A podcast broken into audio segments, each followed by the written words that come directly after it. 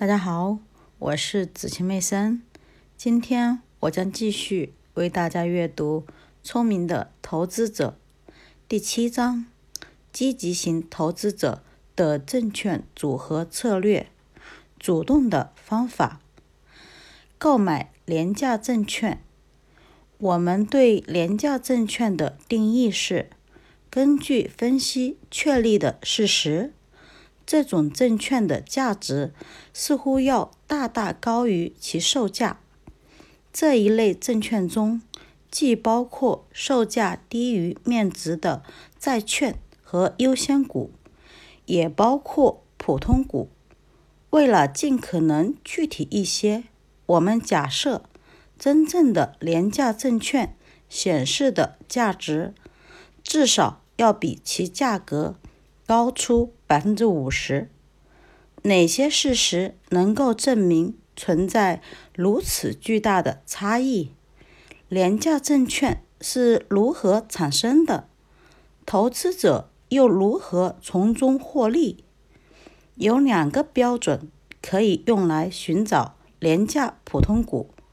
首先是采用评估法，这主要是在对未来利润。做出估计之后，再乘以与特定证券相适应的一个系数。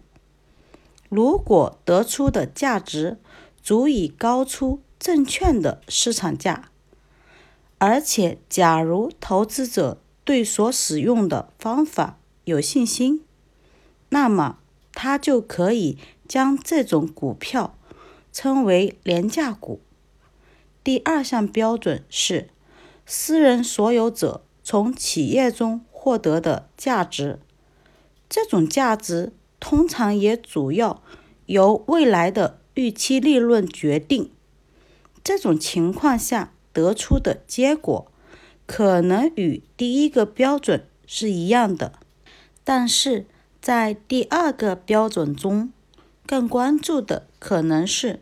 资产的可实现价值，尤其强调的是净流动资产或营运资本。按照这些标准来衡量，当市场总体处于低价位时，大量的普通股就成了廉价股。一个典型的例子就是通用汽车。一九四一年，其股价。还不到三十美元，只相当于一九七一年五美元的股价。它当时的每股收益比一九七一年还多四美元，支付的股息比一九七一年高出三点五美元以上。的确，当期利润和近期前景都不太好，但是。通过对未来总体情况的冷静分析，可以看出公司的价值大大高于当时的市场价格。因此，在廉价证券市场表现出的勇气，并不仅仅来自于以往的经验，而且还依赖于合理的价值分析方法的运用。从一般市场环境下经常发生的廉价交易情况可以看到，几乎所有的市场层面中，也都同样存在着许多单个的廉价证券。市场喜欢小题大做，使普通的波动夸大为严重的倒退，即使只是缺乏一点兴趣。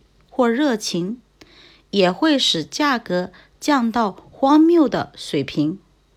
因此，我们可以看到，价格被低估有两个重要因素：一、单期令人失望的结果；二、长期被忽视或不受欢迎。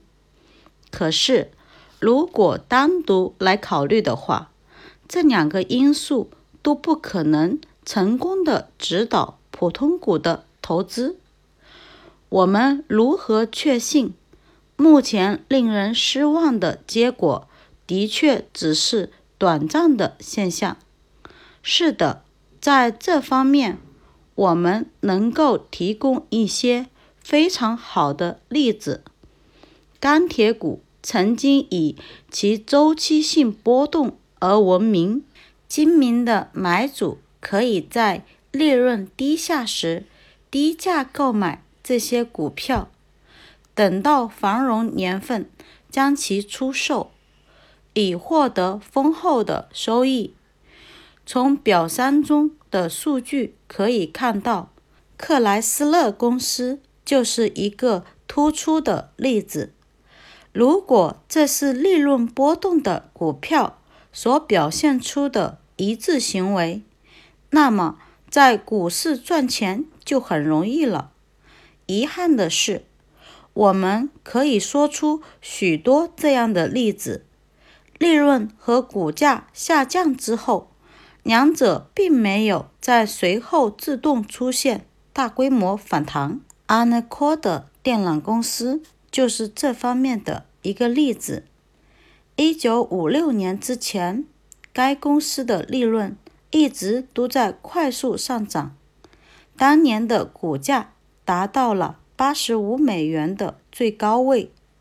随后六年内，利润出现了不规则的下降，股价于一九六二年跌到了二十三点五美元，而且在一九六三年，它被母公司 Anacoda 集团以每股近三十三美元的价格收购了。这方面的许多经历表明，投资者。要进行稳妥的投资，仅仅观察利润和股价的同时下跌是不够的。他还应该要求过去十年或更长时间内的利润至少具有较好的稳定性，即没有利润赤字的年份。同时，还要要求公司具备足够的规模。和财务实力，以应对未来有可能出现的困难。因此，这里的理想状态是：一家著名大公司的股价既大大低于其过去的平均价，又大大低于其过去平均的市盈率。这无疑会把许多公司，比如克莱斯勒的。赚钱机会排除在外，因为这些公司在股价较低的年份里，一般也伴随着较高的市盈率。但是现在我们要明确的告诉读者，无疑我们还将这样去做。事后看到的利润和实际得到的利润是不同的。